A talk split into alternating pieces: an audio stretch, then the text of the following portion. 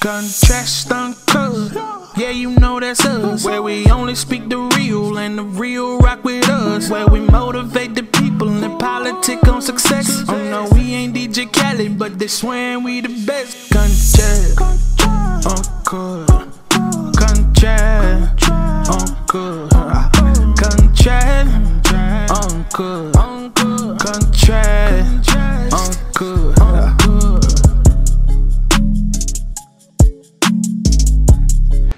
Happening? It's Contrast Uncut. It's season four, episode 39.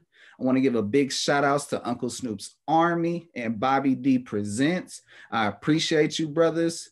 It's your host, Xylo, aka DJ Juan Dollars Like I Won Some Money. Today, we have a really incredibly dope special guest. She was born in the city of angels, you know, Los Angeles, but raised in the A, Atlanta, Georgia. She's a TV producer, theater educator, activist, acting coach, author, and playwright.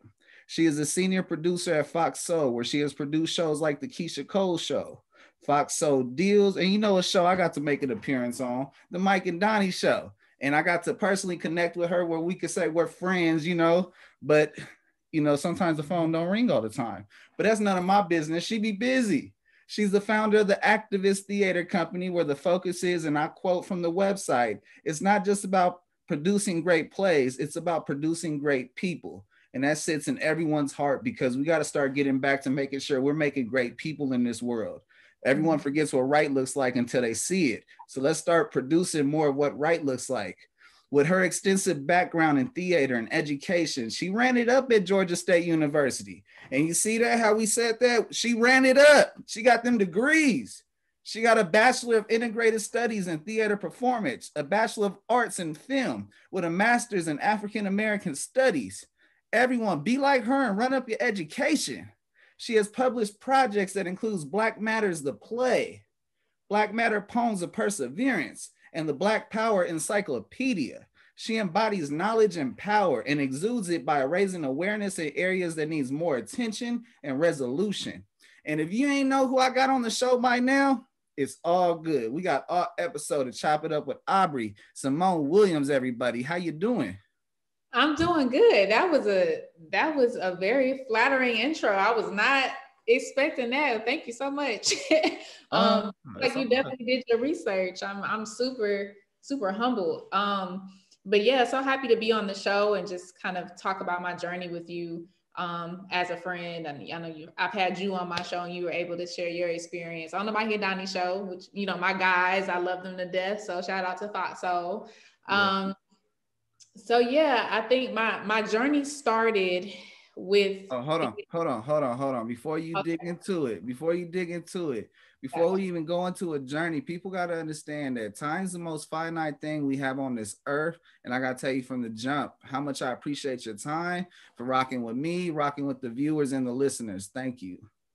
Of course, of course. And yeah, this is a very prevalent time to talk about some of the things that, you know, I've been working on and some of the projects that I'm going to get into, especially with what's going on with our people of African American descent and what is you know has what has transpired over the past couple of days. So it's definitely the right time to have the conversations we need to have today you know just in order for people to understand number one if you think of something you got to think of something on how to close the idea. It's wonderful to start something but you got to realize that you got to arrive at a destination. And a lot of the times people don't understand it's a work ethic and the greatest self-respect you can have is your work ethic. And it leads to me to you know what's a normal 24 hours for you aubrey?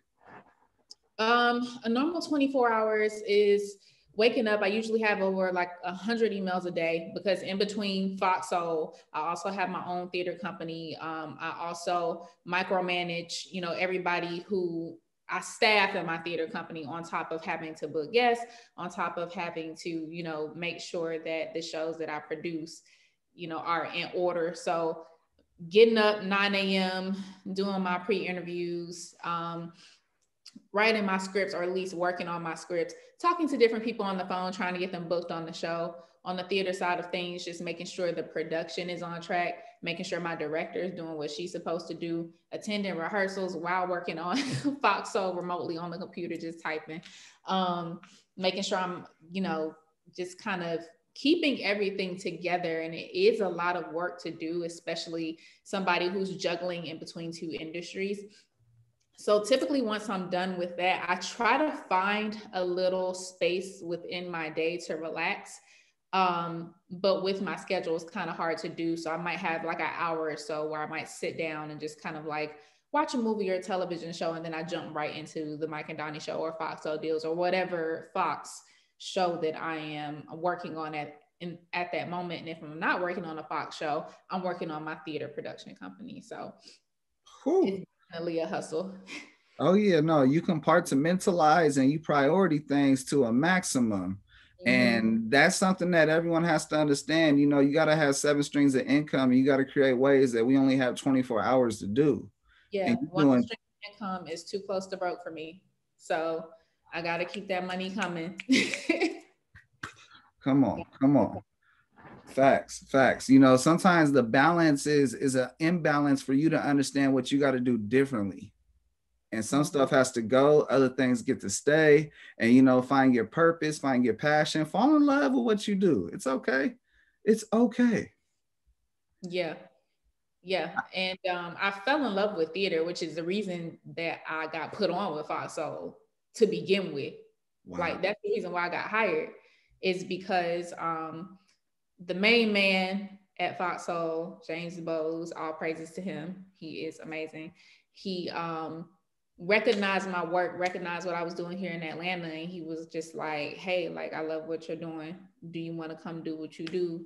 here at Fox Soul TV. So it's actually the work that I was doing here in the community with theater, with healing, with um, theater therapy and working with different students and producing Black Matter and touring it that got his attention and put me on at Fox. So, so that's how I ended up there at Fox Digital. That is phenomenal. Whew, you dropping gems from the beginning. You said, you know what, let me go ahead and take out this 20 karat diamond, set it down from the jump, see if anyone's gonna pay attention if it moves. It's moving, it's moving to your eyes. It's just up to you if you're gonna understand it. Whew. That means put in work. I got a quote. Let me know how this quote relates to you. And and we I promise you we're going to dig into the history, but I feel like, you know, I do spiritual thing where I go and look up quotes and try to find things that speak to me. Let me know if I'm right. Let me know how it relates to you. If it doesn't relate to you, it's okay. You're not going to hurt my feelings. Let me know. I'm not afraid to hurt anybody's feelings. I'm a producer. That's right. That's right. to the business. Here we go. Business. You can't, I mean, you can't walk around with hurt feelings. You can't, you know. Whew. You can have stuff on your sleeve. It better not be your personal feelings. Um, here we go. The quote. The failure to invest in youth reflects a lack of compassion and a colossal failure of common sense. Let them know, Coretta Scott King. Mm. That speaks volumes to me because I started off working with the youth. I actually started off um, out of college working as a theater teacher. And I invested in them not only the art form of theater, but what people don't know about theater and about film and about television is that it teaches these kids something that they can't get in a regular classroom. It teaches them discipline. It teaches them how to run a business. It teaches them how to, you know, accounting because you have to budget your shows. You have to know how to micromanage to macro manage. It teaches them if they want to go into IT, well, you have lighting there. You have lighting design. So for me, it was about not just you know, being a theater teacher, but culminating these youths. And even if you do not want to go into my field, you're going to come out of here learning something from what I taught you, a life lesson through this, through theater. So you're going to come out with more responsible than you came in here. You're going to come out with more knowledge about accounting, more knowledge about IT, more knowledge about how to run a show or business, more knowledge about, you know, fashion design if that's what you want to do. So culminating in youth is super important and you don't have to be in a regular classroom setting to do that. And it breaks my heart to see these programs being taken away from schools because those are the only programs that help these kids realize that there's more to life than just being a doctor or a lawyer. Yes. So yes. I, I, definitely agree with that statement. And Coretta Scott and Martin Luther King were really um, advocates of the arts as well. So I definitely respect them and their family. See, something else that speaks out to me is, you know, growing up in, you know, poverty and, and trying to figure things out from the struggle and not getting the resources or attention that you may necessarily need and what you're gifted at there is this thing called this box where this television, you know, where you produce at. And kids like me, kids like you, we see things that are not what we're normally used to seeing in the streets. We're not normally used to seeing in our neighborhoods or in our own community. And it creates this, you know, I don't want to say a false pretense, but it also creates a, a hope that there's mm-hmm. other things that exist that creates other awareness and you know from there that that's how i fell in love. I fell in love with trying to fall you know everything from tv from sports to whatever to be in the box that escaped my reality. And from there i, I became a kid actor and you know stuff didn't work out that well but i kept on doing it. I became a thespian. I acted directed and did all type of plays role plays. And you know when I got the ability to do this interview. There was so much in common that I was like, you know, I'm gonna wait till the door gets there, and when that door opens, I'm gonna say, hey, you know, we got a lot in common. Mm-hmm. Yeah, and I actually I can relate to you in the fact that I grew up. Now, don't laugh at me, but I'm from Clayton County, Georgia, which is one of them what we consider like hood rich neighborhoods. Like we weren't no it's kind of like one of those neighborhoods where like the kids live in nice houses. They might live in two, three story houses, but they thugs. Like, like there's some really you know they they come from poverty. They come from parents who have who have had to suffer. And that's due to the 1996 olympics where everybody kind of got pushed to the south side which is now clayton county. Okay. So i come from clayton county schools. I didn't have the resources to you know, do what I needed to do. Like I graduated early. I graduated at 16 years old because that's because I pushed myself. I had to teach myself because we didn't have books. My counselor told me that, oh yeah, you're 16, but there's no way you're going to an Ivy League school. I went to a performing arts school, but it was really just them babysitting us because I didn't have a, a real chance to showcase my talent. So I took that and I said, you know what? I'm going to turn this around into something positive. I see what this is doing to me. And I realized at a very early age that my, like, we had metal detectors in our school. And I realized at a very early age that this was setting us up for something much bigger than, you know, everybody's not going to go to college. Some people are going to go to prison, and these metal detectors are going to be their reality. And that's what happened. And half of more than half of everybody I went to school with is still where in Clayton County. So I can relate to that on several different levels. And that's I kind of use my work to bring awareness to the fact that, you know, we have these this youth that are not aware that they're being trained at a very young age to end up in certain places. And everybody is not going to end up in a place they want to end up which is college or trade school. Some people gonna be working factory jobs, and some people gonna be working, you know, or are gonna end up in a jail cell because the bells in the school, which tell you when to eat, when to sleep, when to go outside. Um, your teacher being a warden tell you when when you cannot and cannot can't I'm sorry can and cannot use the bathroom. They are training you. They are training your mind for these things. It's programming and then it's creating a cycle that you think is okay. You think that this little cycle of, of infinity is supposed to go on forever. And then it takes things to break that cycle. It's that old school saying is four people in the group, you're gonna be they all broke, you're gonna be the fifth one broke unless you know you rearrange where you spend your time at. And then you can influence them by them seeing what you're doing differently. And then hey, they're gonna start making money. Yeah, yeah and i've tried my best to just kind of pull like people who i know have had certain interests or like similar interests i've tried my best to kind of pull them out of those situations but everybody's just kind of stuck where they are And living in Georgia and living in LA, um, I find that a lot of people in Georgia are very, very talented. We have a lot of talented people here. This is the Black Mecca, a lot of Black business owners, but we also have a lot of people who are talented but are unmotivated.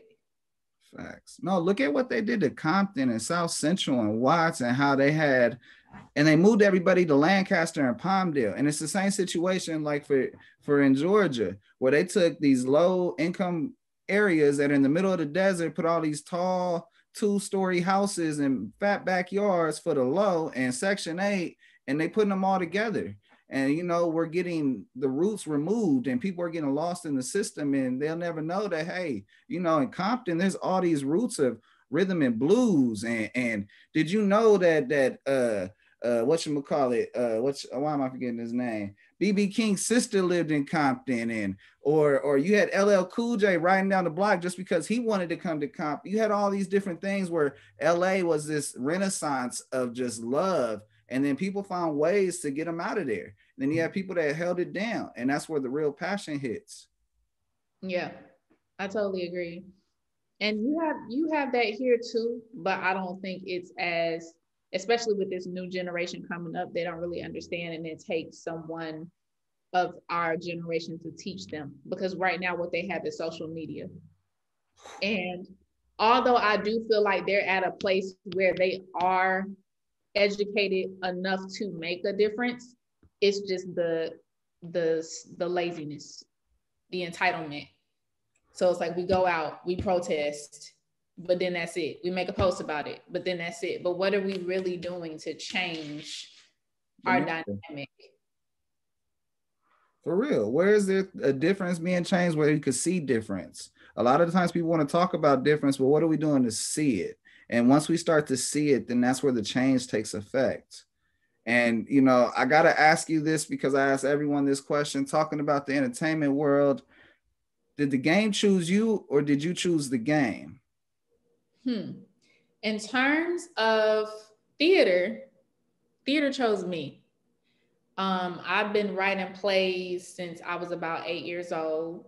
I used to make my mom owns a daycare center, so I used to make everybody in the daycare center do my plays. You know, I'm the owner's daughter, so you gonna do what I say. Like you gonna be in this play, and I would cast everybody, and we would put on like a little show. So theater chose me, and it was a, an, an escape for me for various different you know reasons.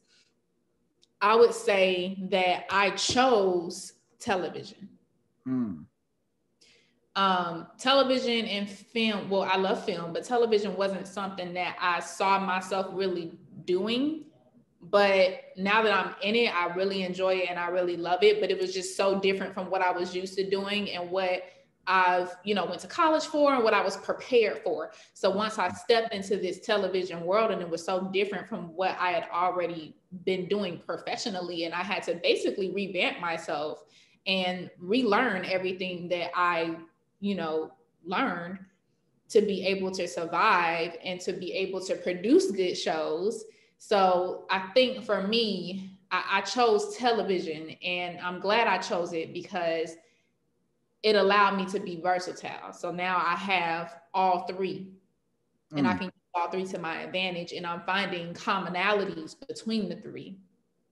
So and see, you've been able to transfer the heat. A lot of people don't understand that analogy. When you get attention in one area and it's connected to the same tree, just a different branch on the other side, you got to find ways to get that wind to push that fire over there so everyone else can come and enjoy the same gift that comes from the same roots. When did you recognize that, you know, that was your confirmation? That's what you're supposed to do with yourself. Mm, um, I would have to say when I was asked to take the position at Fox. Mm. That was the real, real confirmation of affirmation. Mr. DuBose saying, here we go. Mm-hmm. Whew.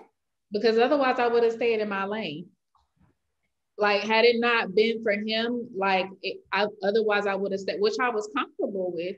But he's exposed me to so many different things, and like you said, that branching out, that kind of clinging on to that different way. Like he exposed me to that.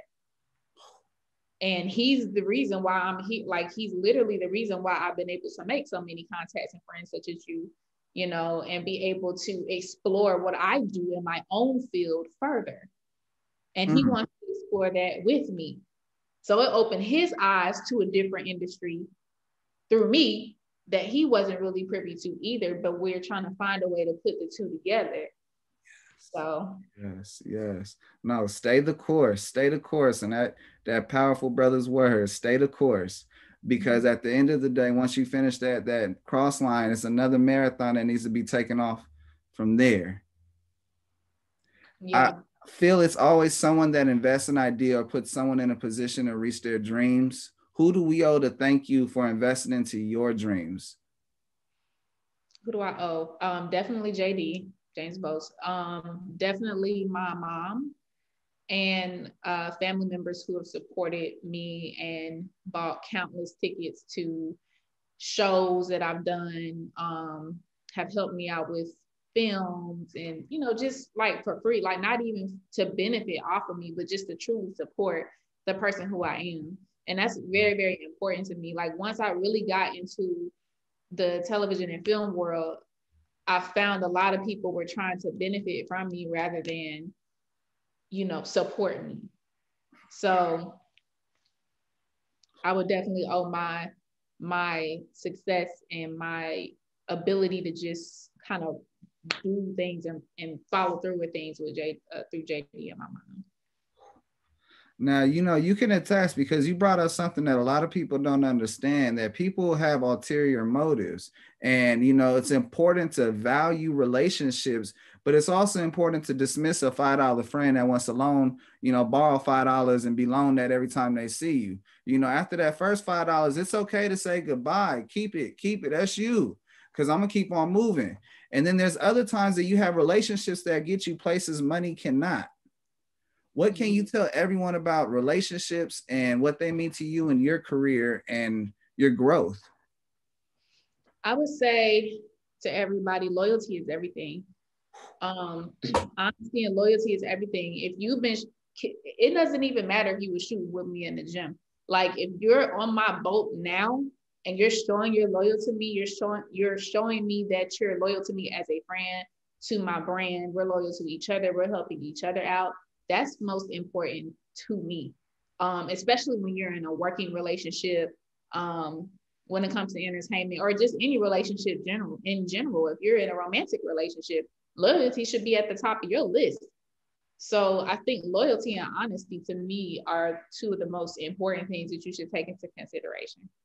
Mm, mm as we talking about these variables these are variables of success. These are life things that go on and these are the recipes in the gumbo pot of success for you. But a lot of the times people can take those ingredients and make their own different type of gumbo sauce and, and you know have their own different type of meats. They could be vegan if they want to. It's all good. Do your thing.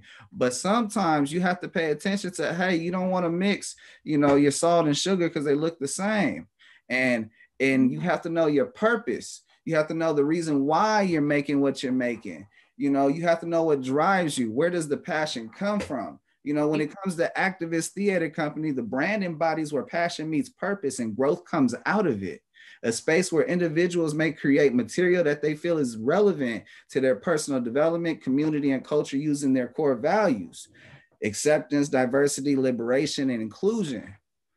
I know this was manifested we know the hard work you put into your education and portfolio. What can you tell the listeners about your journey to this magnificent manifestation and as well as what you pour into your manifestations? In terms of the activists?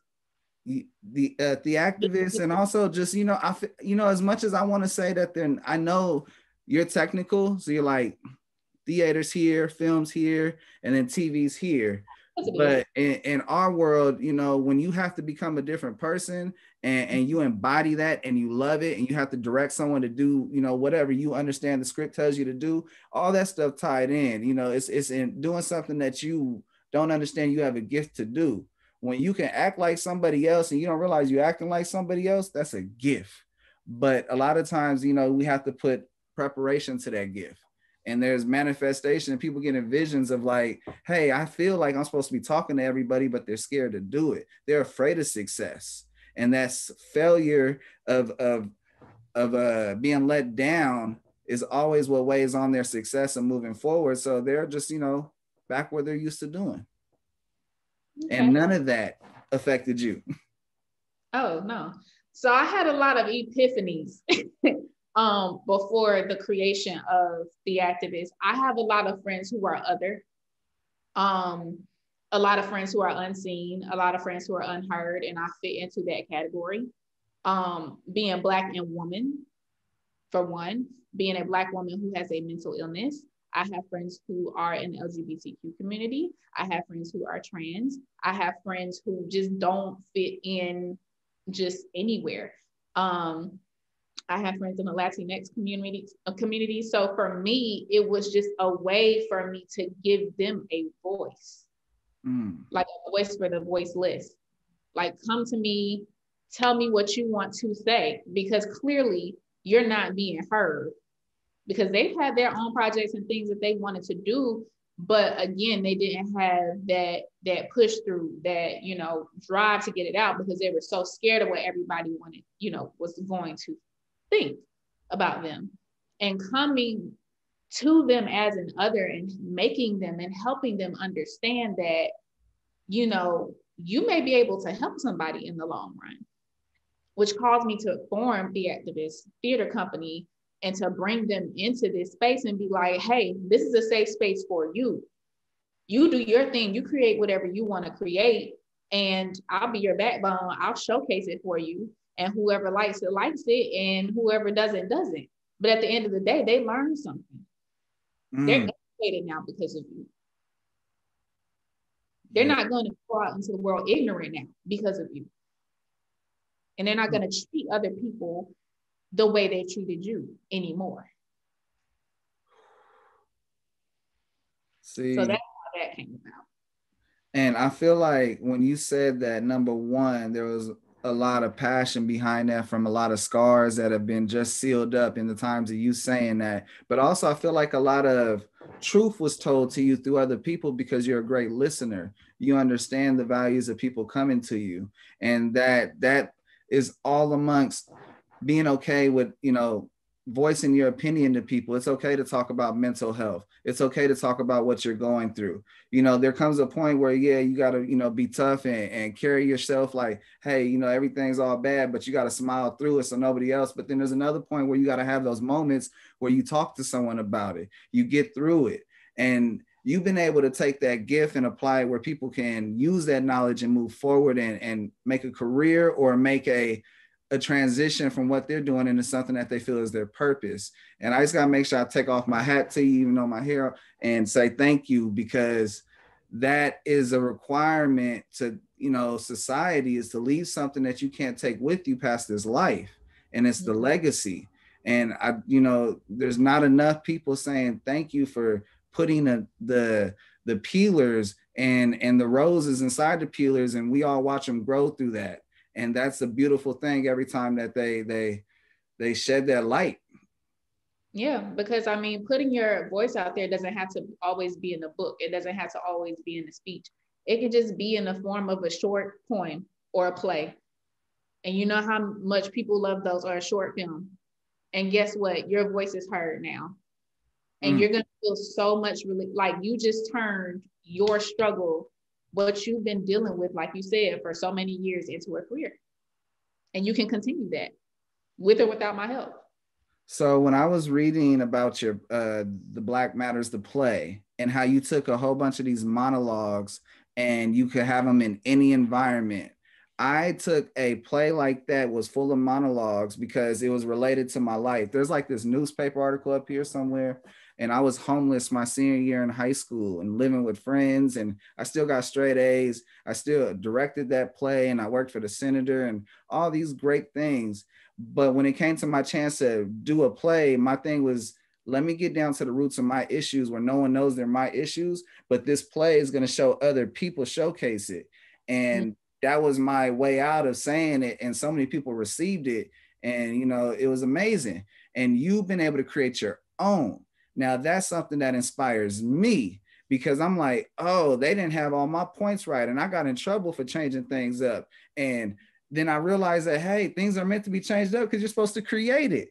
How did you come to your levels of hey i need to start putting content out i need to get these things published i need to put a play out i need to get this perseverance poems and love out i need to get more education out on the culture please please tell me where did you make the right step forward so people can follow with the left after you all right um so like i said before i've been writing plays like just kind of playing with it as a child um and then I went to school for theater, which in my mind, I'm just kind of like, I was a little hesitant about it. I was a little worried about what my family would think. Um, graduated with a film and theater degree, um, was able to do pro- some professional stuff. And it wasn't until I did my master's degree in African American Studies. And I walked in and I told them, I said, I'm going to do a play for my thesis.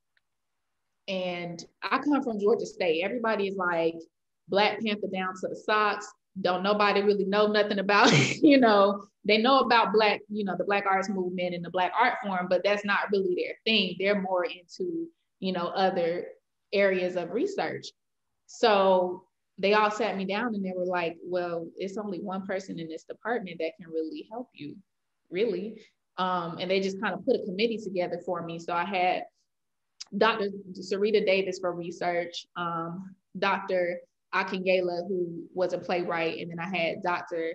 Um, um, Michael Simanga, who was really good friends with Amiri Baraka. Um, so they kind of got together and sort of figured out what to do with me because they were scared that my work would not go through as an academic piece of work. Mm. So I wrote the play initially as a thesis. Defended my thesis, was able to graduate my professor sat me down and he was like, you should, you should produce this play.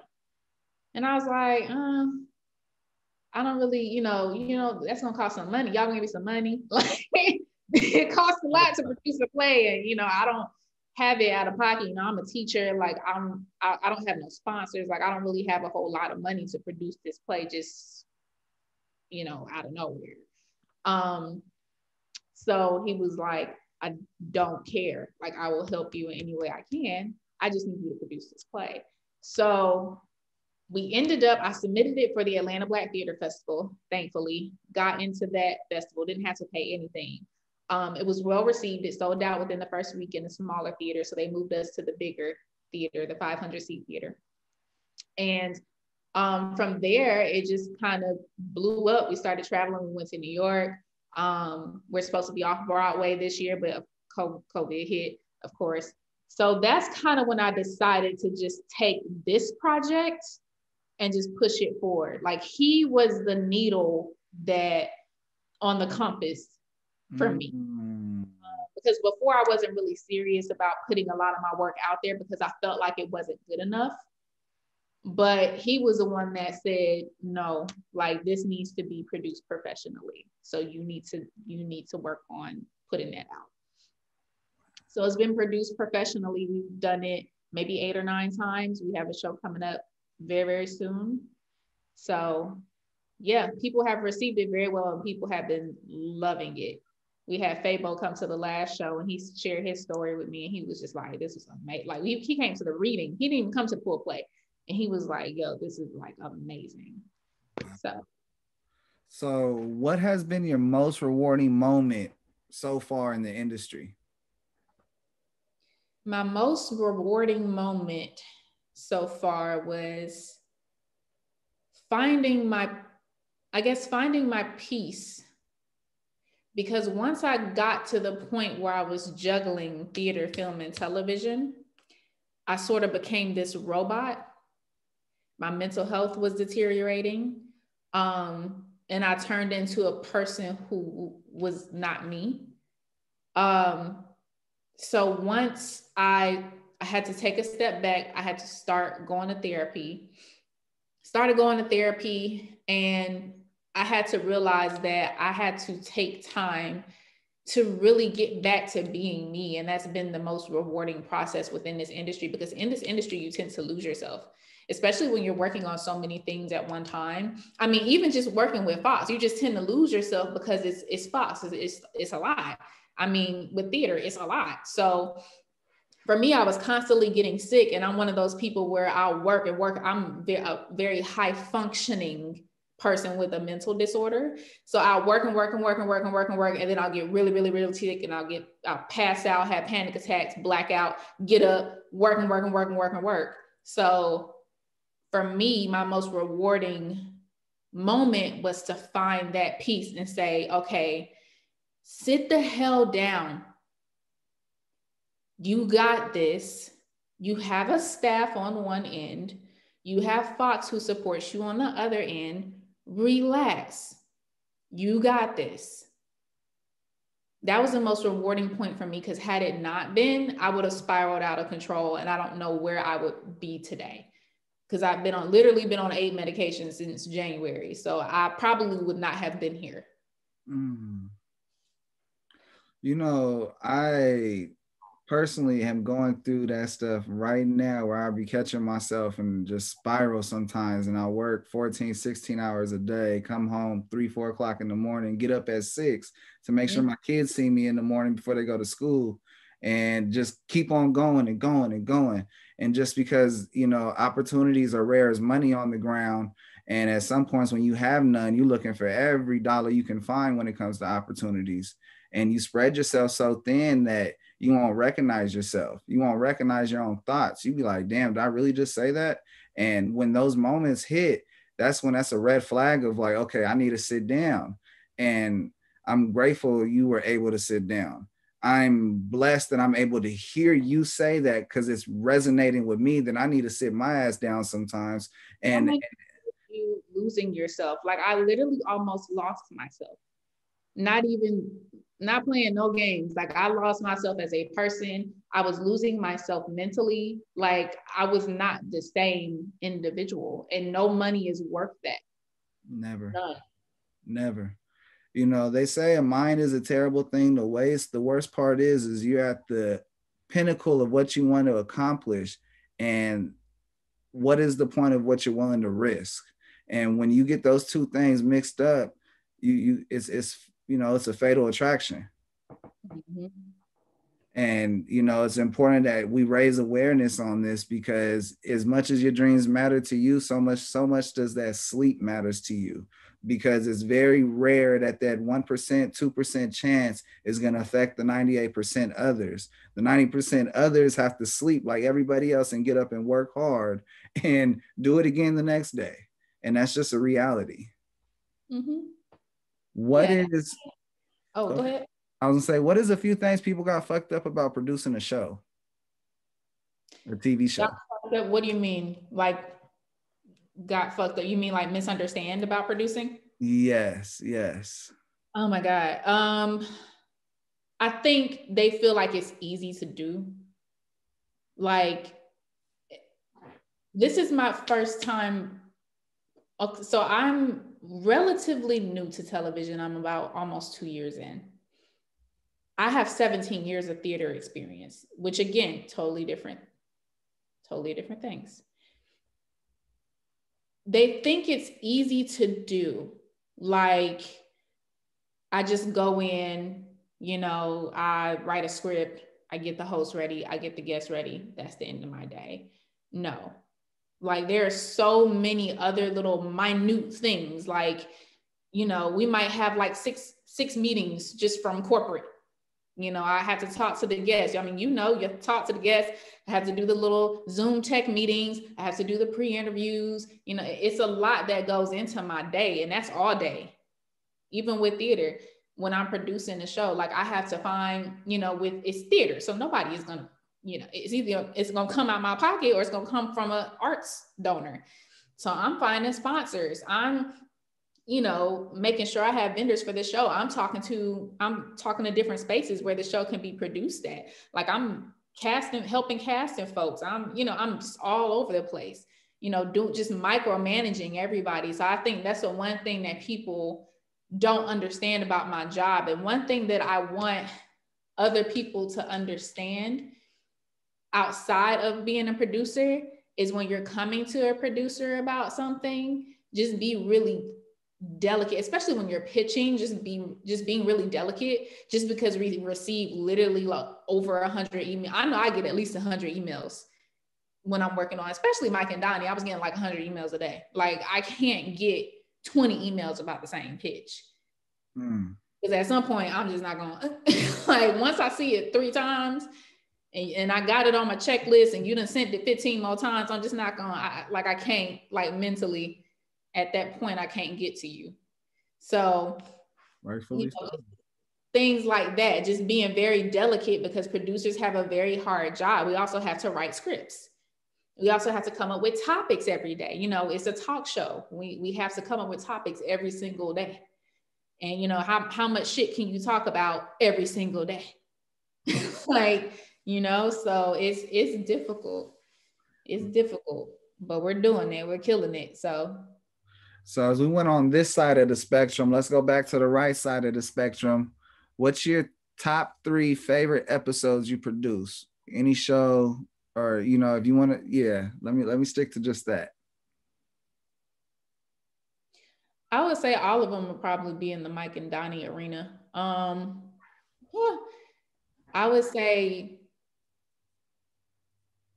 one is a sports one with Big Baby and J Ray the Fanatic. Just I like the sports episodes. I think they're I think they're freaking hilarious. Um, Big Baby is a fool, as I'm sure you know. um, so it had to be that one. It had to be the one with um, Leon and um, the guy who directed Five Heartbeats. And I feel so embarrassed that I do not know his name right now, but it's slipping my tongue um, that episode. And then we had another one, Ladies Night, the one that we most recently started doing. Because the guys like that you know the guys are like really into like having ladies on the panel and the ladies are kind of like schooling them on no like this is what you have wrong about relationships this is our take on it. And it kind of got mike and donnie like and you know when mike don't have a whole lot to say. Yeah he's learning he's learning yeah. He's taking mental notes to bring back home to his wife so he can fight right. fair. Right, right. But she, Cynthia probably already got a lot down. But yeah, um, no, she uh those are probably my top three is probably gonna be like our ladies' night, our sports, and then um the episode with uh with Leon was was really, really good. Uh just because I'm a huge fan of his actor wise. He's a he's a great actor. No, dope, dope. Okay, I'm gonna take a pause on the entertainment question. Huh? The parenting show. You, oh. you were oh. on a parenting show, right? Yes, yes. Yes, that show too. That show was funny. Oh Lord. Shit, they didn't even realize that, you know, I was a multi-ethnicity to the end. And yeah. That, that, that caused a whole like thing in the That's house. A whole different conversation. Man, it was like we was talking about parents, and it was like, hold on, you're white. What? You mix with white? That fuck parenting. Let, let's talk about this. Yeah. But that's nor here nor there. That's genetics and how you was raised, and and I got a whole bunch of things mixed in me, and I'm blessed. And but that was a dope, incredibly dope opportunity. I I can't wait to come back on. Let me plant that seed. So yeah, I got. How are we doing on time? I know I just ran up 40 minutes like it was nothing. Well, I don't know. I haven't been keeping time. Okay. Well, on that note, I'm gonna keep on going. I got two segments. uh, two segments. Okay, I got two. Later. Okay, bet, bet. I'm sorry to everybody that had to wait. Y'all get my personal apology on the show. Y'all just have to come to the show, click on it, and then get the apology and cut that out. All right, boom. Uh, so my next segment is my awareness segment. Knowledge is power, but when you use that knowledge, it becomes a superpower. There's no greater time to use a superpower than dealing with the police. And I like to ask every guest of mine when the red and blue lights hit, the high beam hits the back of the neck, and we hear the blurp sound, we're getting pulled over. When was the last time you were pulled over? And what's some insight, some information to give to the guests, the listeners, on what they could do in a situation so that they can get out of it as quickly and safely as possible? In which, you know, sometimes is really challenging no matter what you do. I would say it's different from, for girls. Um, but I would say I do have, I have several male siblings. Um, my brothers are very Gen Z 21 Savage, they they into that hole. That's what they look, that's their look. That's what they look like.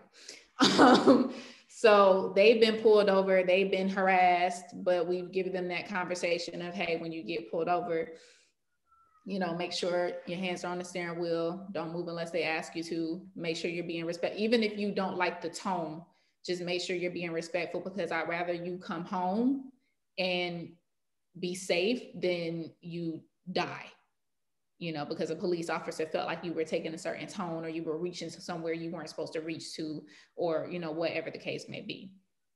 Mm. Um, so that's kind of the conversations that we have. And my brother has a hot boy car, like he got a Camaro. So I t- and I told him, I said, please do not get that car. That's like the number one car they look like they pulling you over when they see that car. So uh, I told him, I said, you need to be super, super careful, super respectful, super compliant because the last thing I want to hear is a phone call saying that something happened to my brothers.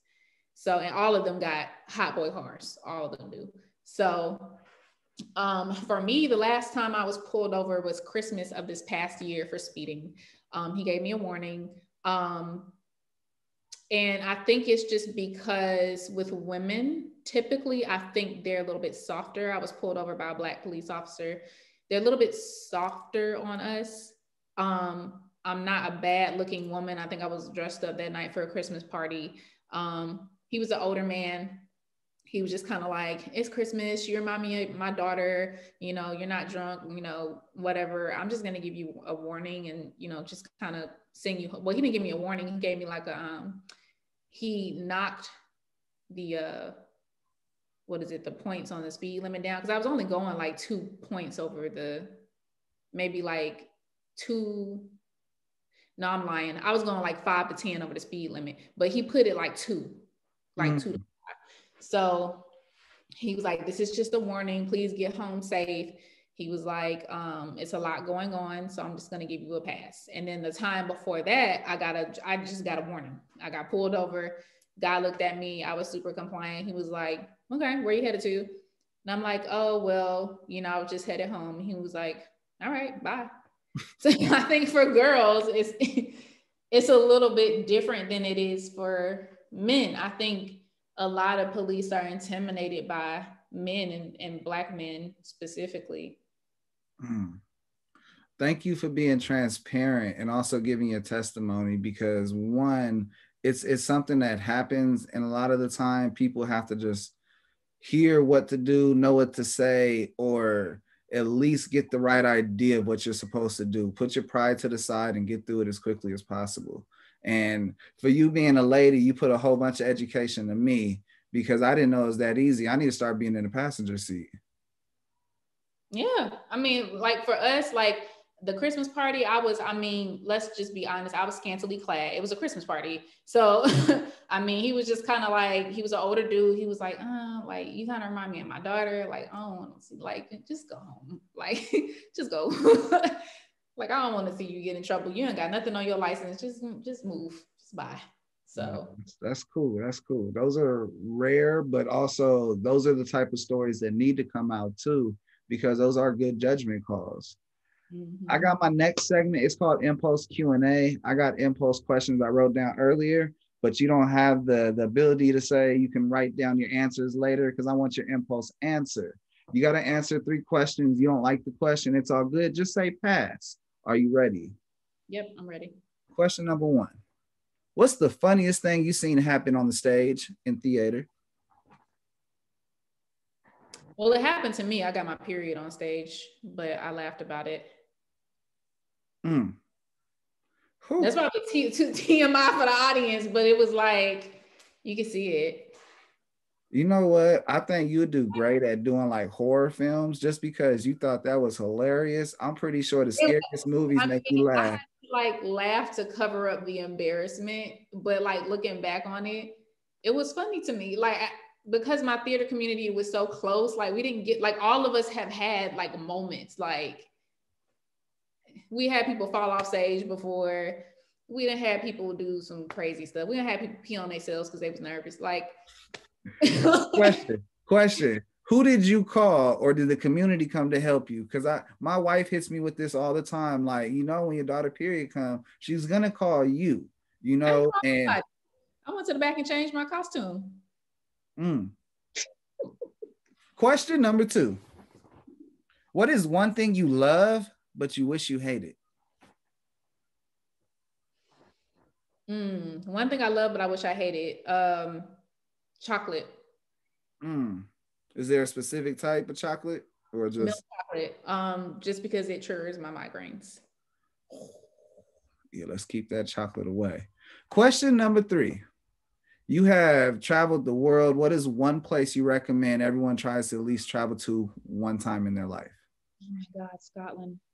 Scotland Game of Thrones on crack. It's the most amazing place. Like all the inspiration from Harry Potter came there. It looks like Game of Thrones. like if you are any type of nerd like me, Scotland is beautiful. It's peaceful. You also have that urban piece of it where it's like, you know, it's still nestled in like these very old buildings, but you have your shopping, you have your H&M, your Forever 21, but then you can go over here and go to your like little boutiques that you won't find anywhere in the world.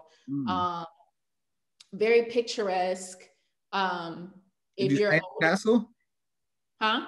did you stay in a castle No, but there are a lot of castles there. And then another place is London because I, I lived in London, so I'm kind of like biased to it. But I wouldn't, if I were to recommend people to go somewhere just for the first time, and it would be Scotland. Go to Scotland first, and then go to London. London's more like America. It's it's very, it is very modern.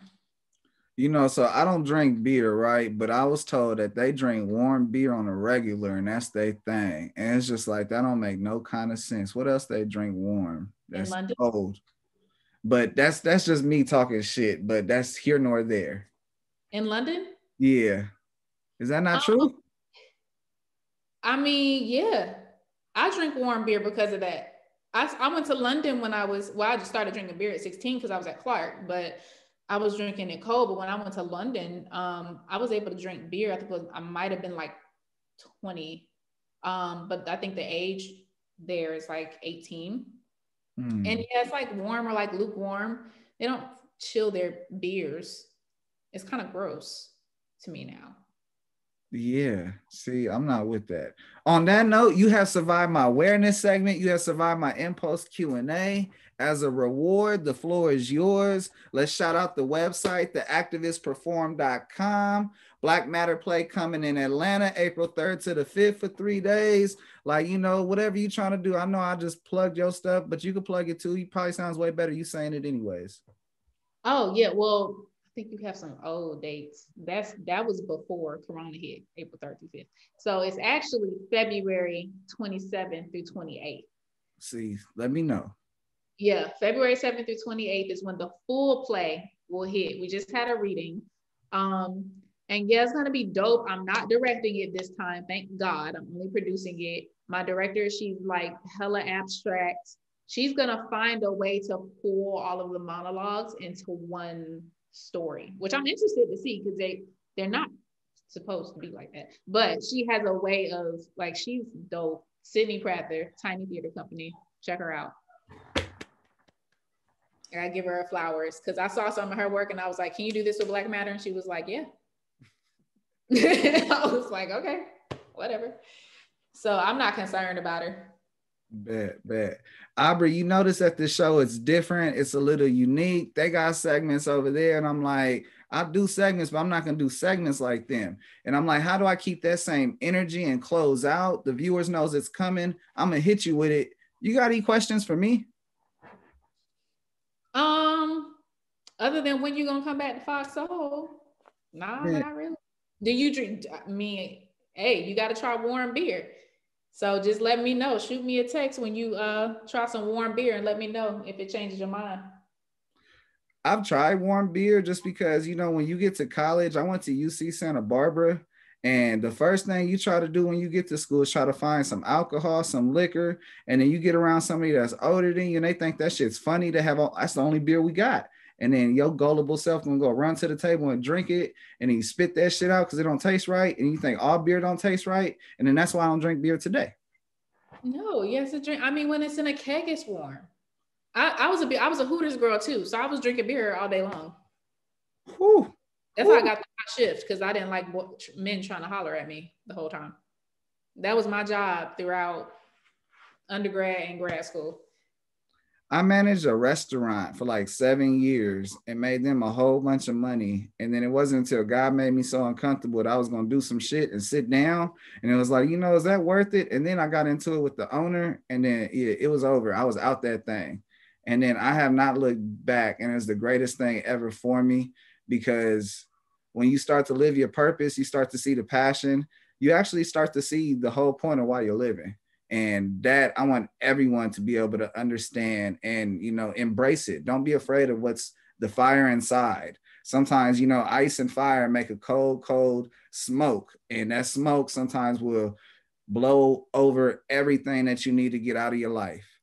Uh, you know, I want to give a big shout out to Uncle Snoop's Army and Bobby D Presents. I appreciate you, brothers. I wouldn't be able to do incredibly dope stuff like, you know, interview Aubrey on season four, episode 39, and talk about her history. And she let them diamonds go. She was blinging with them gems. I'm talking about, and if you wasn't shooting in the gym with her, it's okay. You're gonna have to buy a gem from her later on. You understand me? Look, if you wasn't shooting in the gym with me, you I'm gonna be like Mariah Carey. I don't know you. Whoo! Let's go ahead, sip on that tea, girl. On that note, I appreciate you so much. Thank you, Aubrey. So, Aubrey Williams, I'm tuned into Contrast With my man Shiloh. Shouting out to Snoop Dogg and Bobby D, who I also have the opportunity to work with. And um, we rocking it out. Told us how to beat the projects and tell my story over beats and it could be a project. Look how it all begun. Uh, bum skibbity bum. Yeah, grew up on that Nas, on that L, on that pun. Oh, so when I was young, crisscross make them jump. Battle rapping for respect, my nigga. This ain't what you want. Can I kick it when I'm rhyming? Be a legend through Ebonics. Was a sticker boy. Felt like sticky. Man, I know you guys can't smell this right now, and I ain't talking about none of that other stuff. I'm talking about some of that good stuff, that smell good stuff. I think it's breakfast. What time is it? It's breakfast time. Make sure you tune in to Contrast Uncut no matter what you're doing. Whether you're eating breakfast, you're smelling good food like I'm smelling, or if you're smelling other stuff, we're good to watch too. Make sure you tune in. Thank you.